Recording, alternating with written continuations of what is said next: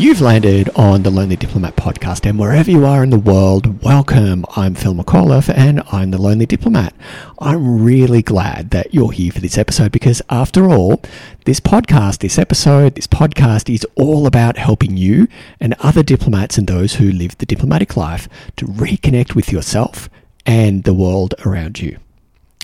My friend, in this episode, we're going to be talking about how you can stop competing against other people's loneliness. You need to simply stop doing it. Or, in flipping it around, you can stop comparing your loneliness to someone else's. Because all you're doing when you do this is manufacture evidence that the loneliness that you're experiencing isn't that bad, and you can keep on going on figuring it out by yourself. Because, my friend, in this episode, I'm going to be giving you some tough love that's designed to give you and your mind, your heart, and your soul a quick connection boost as you go about your day. But before we get into this episode, I want to say two things. First, I'm coming to you very proudly from Canberra, and I want to pay my respects to the elders of the Ngunnawal people, past, present, and emerging, and I humbly recognise them and any other people and families with connection to the lands, waters, and skies of this beautiful region. I also want to acknowledge and welcome all Aboriginal and Torres Strait Islander, and indeed all First Nations peoples listening wherever you are in the world. And secondly, like I do in every episode, I want to acknowledge you, dear listener, because very few people look for content on loneliness in diplomacy unless they recognize that they feel lonely while living the diplomatic life. And pressing play may have felt like a big deal. And I want to say that I see you and I recognize your courage. So, you need to stop engaging in competitive loneliness you need to stop comparing your loneliness to others. Let's backtrack. Back in episode 65, I asked you a question about how you got to be in the loneliness pool. And I said that you can find yourself, we can find ourselves in the loneliness pool because of lots of different in, in lots of different ways. Like we get there through grief, we get there after a breakup, or by consistently putting our employer's needs or anyone else's needs in it ahead of our own connection needs as a human. However, once you're in the loneliness pool, you're in the loneliness pool. It doesn't really matter how you got in there. And I see this all the time.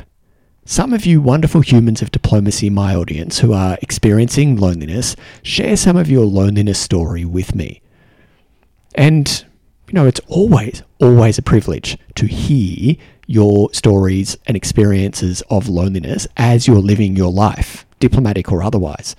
But then when I invite you to take a step to learn from what your loneliness is trying to tell you, I get a response like, ah, oh no, it's all good. I'll be all right. Someone else needs your services. Someone like, and then you make up a loneliness situation you feel is way worse than yours.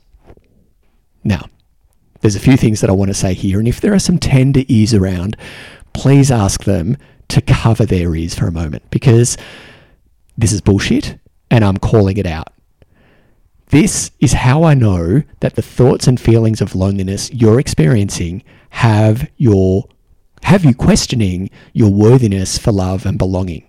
Because the truth is that someone somewhere in the world, whether they're a real person you actually know or they're someone you're completely making it up, has it worse than you. And as you're in the diplomatic world, almost everybody in the world has it better than you. You have privilege, you have status, you have rank, you have, I hope, a decent, steady income. But loneliness doesn't care. No privilege, no status, no rank, no title, and no amount of income grants you immunity to the human condition. And telling yourself that you have no right to feel how you're feeling within yourself because you have a certain job with certain responsibilities doesn't make feelings go away.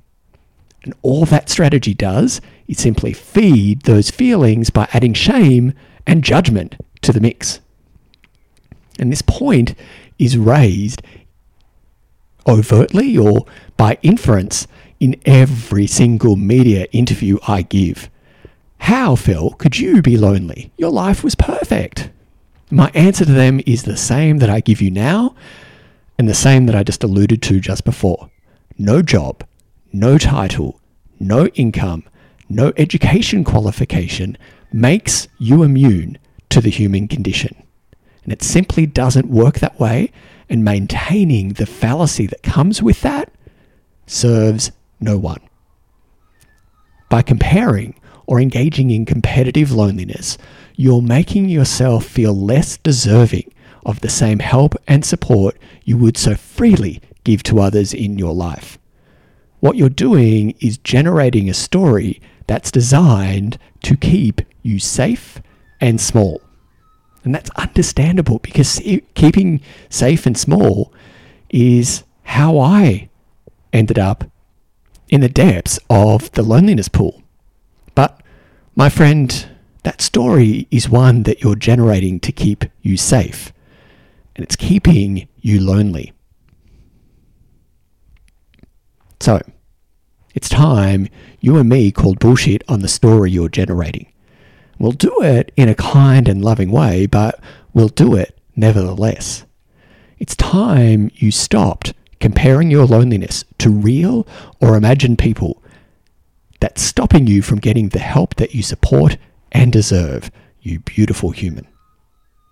So that's my advice to you. Stop comparing your loneliness, lean into your loneliness, be brave, be courageous, and curious because your loneliness, all your loneliness is doing, is telling you that you're missing some kind of connection that you need.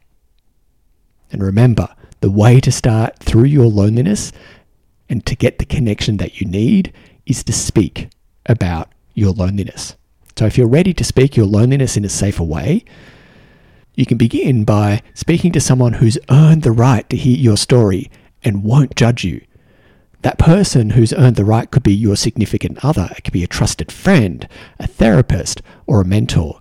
And if you feel that that can be me, I'm right here and ready for you when you are. That's it for this episode. Be sure to check out all my content and services helping diplomats and those living the diplomatic life.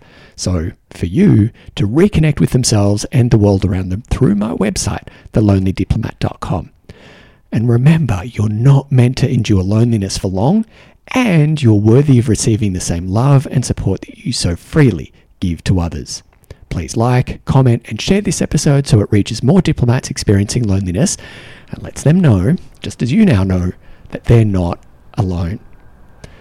I'm really glad that you joined me for this episode, but it does sound like you're now getting ready to go. So until next time, be awesomely and humanly you because the world really does need more you.